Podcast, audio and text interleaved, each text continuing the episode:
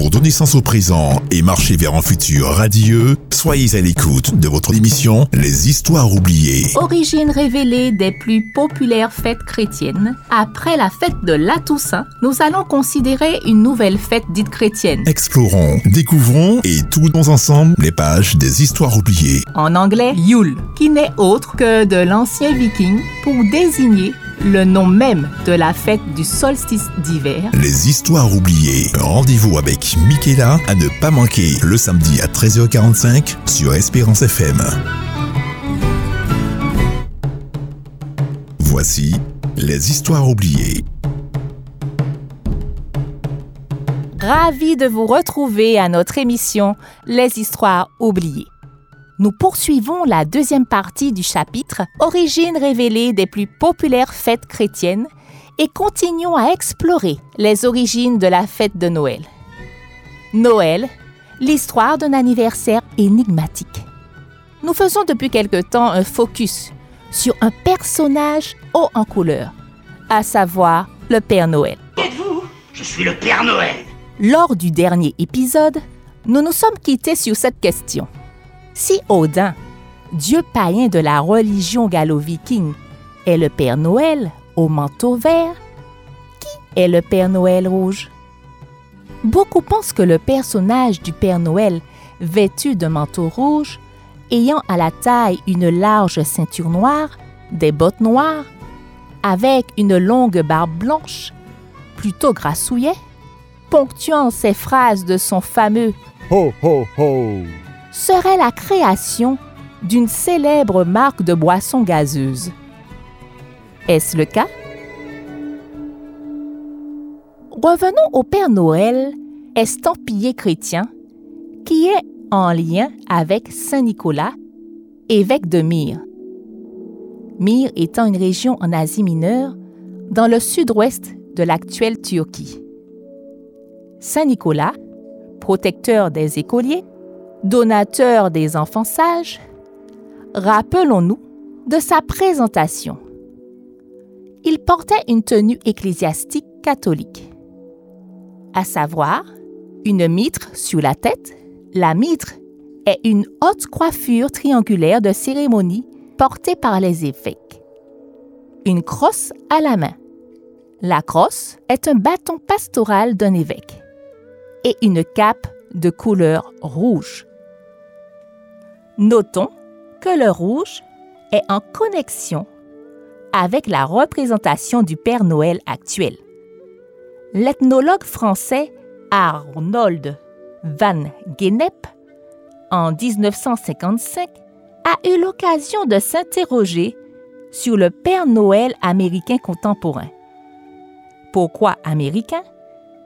Parce que c'est ce personnage grassouillet et jovial qui est mondialement connu et représenté. Voici ce qu'il déclare, indiquant ainsi la pluralité de peuples à l'origine de ce personnage. Je le cite. S'agit-il des Hollando, Franco, Anglo, Germano, Italo, Hispampo, Scandinavo, Polono, Russes qui vivent ensemble aujourd'hui à New York? Fin de citation. En d'autres termes, le Père Noël actuel est habité de tant de légendes, de croyances, qu'il serait complexe de retrouver avec certitude une origine bien tracée. Votre nom? Saint Nicolas, Votre nom?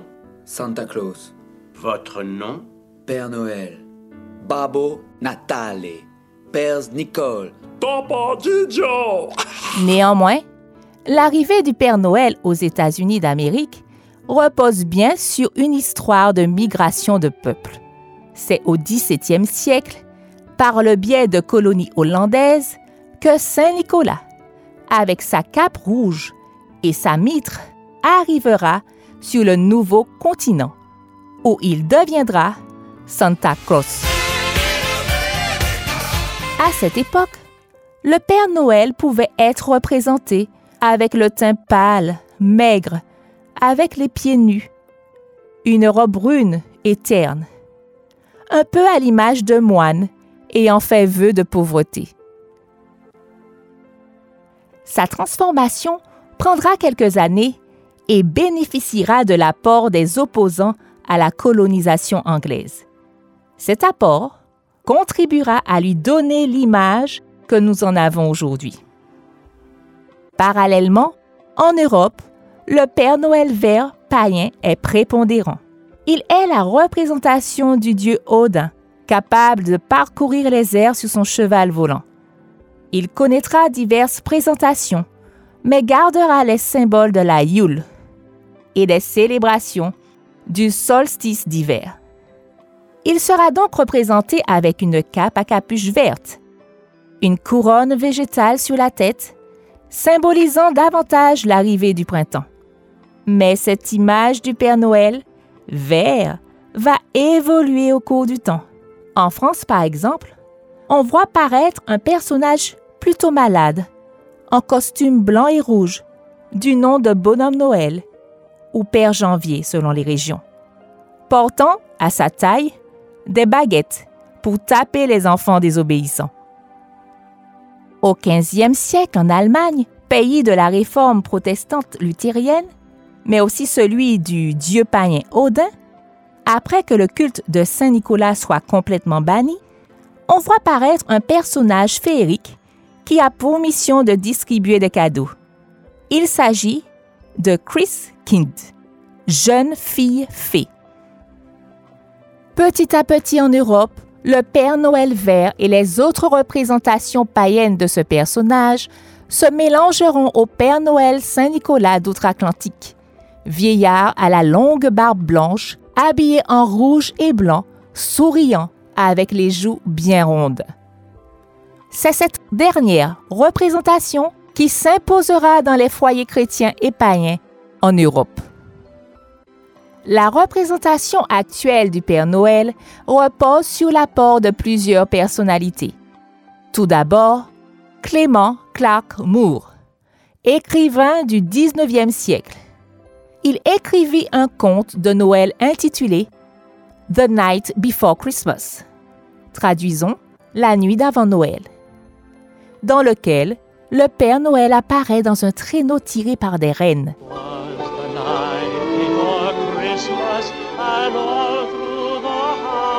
Il rédigera également un texte intitulé A Visit from Saint Nicholas.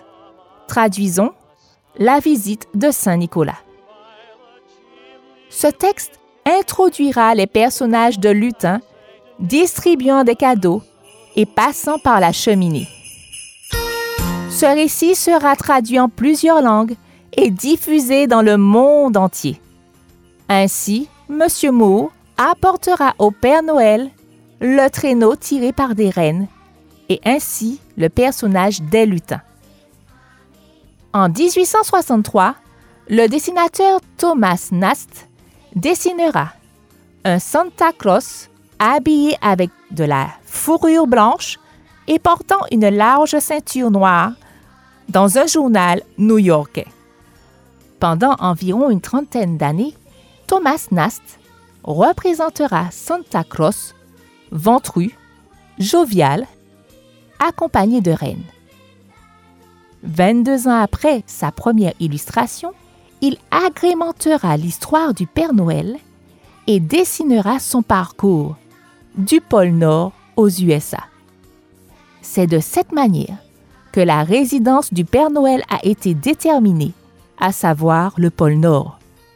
Clin d'œil à ses origines païennes et germaniques. En 1886, un écrivain du nom de George P. Webster confirmera l'adresse indiquée par Nast, en ajoutant que la manufacture de jouets était cachée dans la glace du pôle Nord.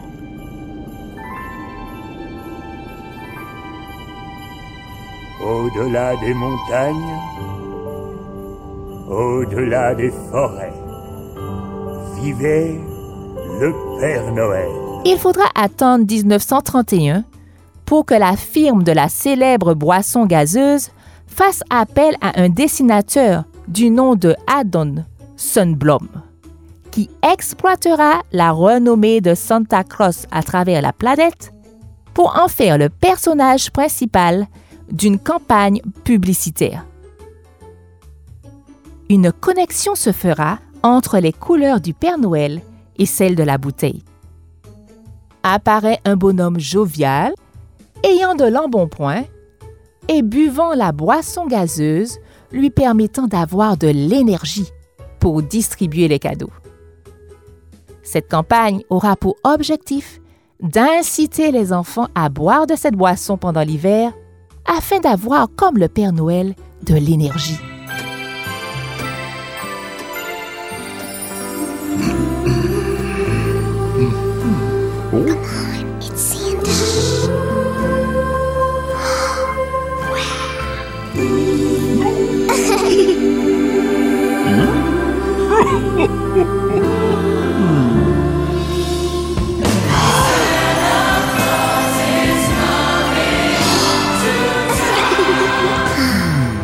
En dépit de la vive opposition de mouvements catholiques contre cette envahissante popularité de ce Santa Claus et l'oubli de la naissance de Jésus, cette image du Père Noël, ainsi que celle de cette boisson, s'imposera à travers la planète et fera entrer, entre autres, le Père Noël comme produit commercial et laïque. C'est entre autres pour cet aspect commercial et ses origines païennes que la fête de Noël connaît une certaine opposition aujourd'hui. Au cours de l'histoire, dans certains pays, elle fut même interdite. Nous en saurons plus au prochain épisode. À très bientôt! C'était Les Histoires oubliées. Pour donner sens au présent et marcher vers un futur radieux, soyez à l'écoute de votre émission Les Histoires oubliées. Origine révélée des plus populaires fêtes chrétiennes, après la fête de la Toussaint, nous allons considérer une nouvelle fête dite chrétienne. Explorons, découvrons et tournons ensemble les pages des Histoires oubliées. En anglais, Yule, qui n'est autre que de l'ancien viking pour désigner le nom même de la fête du solstice d'hiver. Les Histoires oubliées. Rendez-vous avec Michaela à ne pas manquer le samedi à 13h45 sur Espérance FM.